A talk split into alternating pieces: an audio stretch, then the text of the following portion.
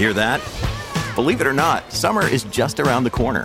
Luckily, Armorall, America's most trusted auto appearance brand, has what your car needs to get that perfect summer shine. Plus, now through May 31st, we'll give you $5 for every 20 you spend on Armorall products. That means car wash pods, protectant, tire shine, you name it. Find out how to get your $5 rebate at armorall.com. Armorall, less work, more clean. Terms apply. Canada had more than 25 million registered light duty vehicles in 2019. That's uh, pre COVID, of course, and at 168,000 vehicles, EVs currently represent a small portion of that market. Now, the energy transition continues. Canada has announced new vehicle sale goals targeting a, targeting a 10% share by EVs by 2025, uh, 40% by 2030, and 100% by 2040. So, this equates to about 3% of the vehicle fleet in 2025, 11% by 2030, and 60% by 2040. Some say this is too aggressive, others say it's totally reasonable. Well, over the weekend, I was just looking at some numbers, and it looks like the tide has turned when it comes to electrification uh, in the German auto market. Now, it may be just for a month, but what I found really interesting that plug-in electrical vehicles were taking the majority of sales for the first time uh, in December. Plug-ins took 55% of the month's passenger auto sales in Germany, uh, with full electric vehicles taking a third, 33%, and plug-in hybrids taking over a fifth, so 22%. So 55.4% of that month's passenger auto sales or uh, plugins, which is um, many have said that is fascinating. The overall auto volume that month of December was 314,000 vehicles sold. So that's quite impressive. 55% of them were electric. Joining me now is Jeremy Cato. He's an automotive journalist behind Cato Car Guy. Dot com. I wanted to chat with Jeremy today about um, that specific number in Germany and a couple of other things about EVs. He's our guy we always talk to. Jeremy, welcome. Hi, Jazz. Happy New Year. Happy New Year to you as well. What do you think about these numbers in Germany? I mean, the energy transition is supposed to take a while. We all sort of know that. But what did what did you what do you take from the December numbers? Well, uh, I, I, guess uh, like you, I took a little time to look at what what, what happened in uh, 2022, and uh, the German numbers pale against the Norwegian numbers, where 80% of new vehicles sold in Norway were battery electric vehicles. so Germany's kind of catching up to the market leaders. I, I guess is, is one thought that I have. The second thought that I had though was, where is the electricity coming from to charge up all those electric vehicles? Because Germany has closed all but two of its nuclear plants and has put online more coal fire uh, electricity generation. Mm-hmm. Um, so we may be, Germ- the Germans may be driving clean vehicles, but the energy they're putting into them, uh, not so clean.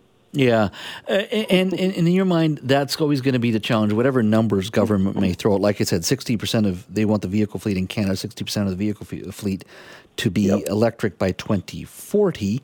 That's a significant number, but in your mind, uh, at the end of the day, we have to have significant amount of uh, electricity generation, clean generation, to really justify that uh, transition, don't we?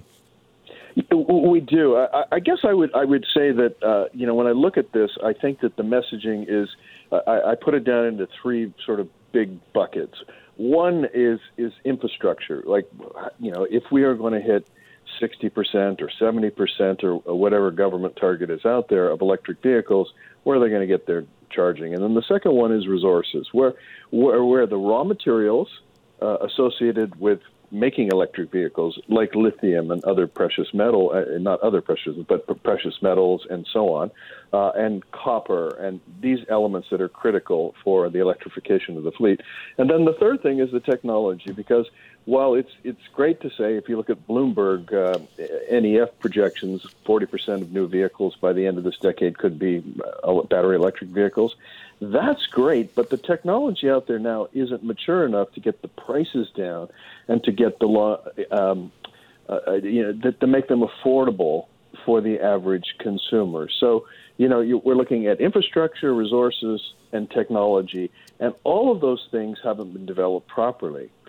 It, it's a big challenge. And on the resources side, just mining these raw materials presents another problem because miners haven't been building new mines for decades because of the environmental um, challenges of mining cleanly. So it, it's great for uh, various um, prognosticators to predict that we're going to hit this number of electric vehicles.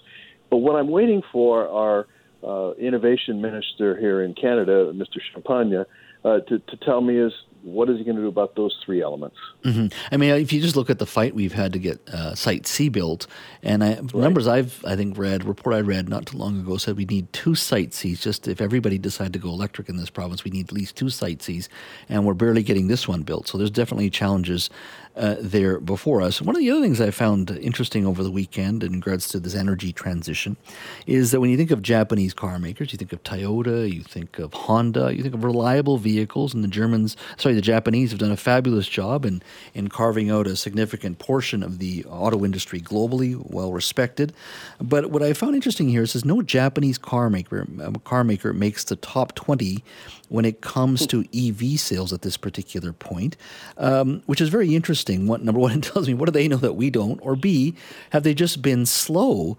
In, in, in chasing that market because while it is small at this point, it is going to grow very quickly. What are your thoughts on why the Japanese have fallen behind uh, beyond just Tesla, but uh, you know Volkswagen and many other uh, uh traditional car companies? I, I, I, would argue that the answer to your either or question is yes. It, it's both. Um, you know, uh, the Japanese automakers, led by Toyota, have long felt that plug-in battery electric vehicles uh, are not a long-term solution. That um, led by Toyota and pushed by Japan, the Japanese government, they've they've felt uh, they've argued the long-term solution. Uh, is is hydrogen is hydrogen fuel cell vehicles, with the bridging technology being hybrid technology and um, and plug-in hybrid technology, which is where Toyota has put most of its energy and is, is still largely advocating um, hybrids of various types, both the plug-in hybrid version and the, the Prius type version, uh, as the best bridging technology because it causes the loss, the less, the least amount of disruption, and requires um, a more sensible approach to the infrastructure problems that we just talked about.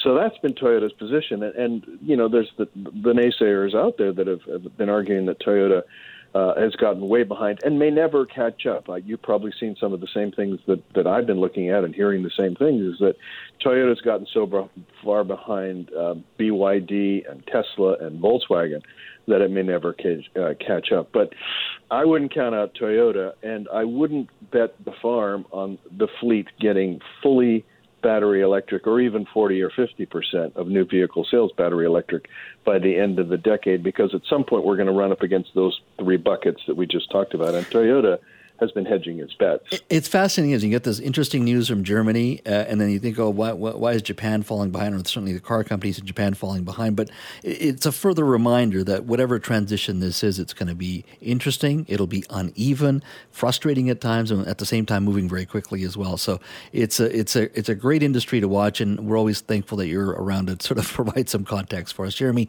Thank you so much. Oh, that's great. I, I hope chat again. Absolutely.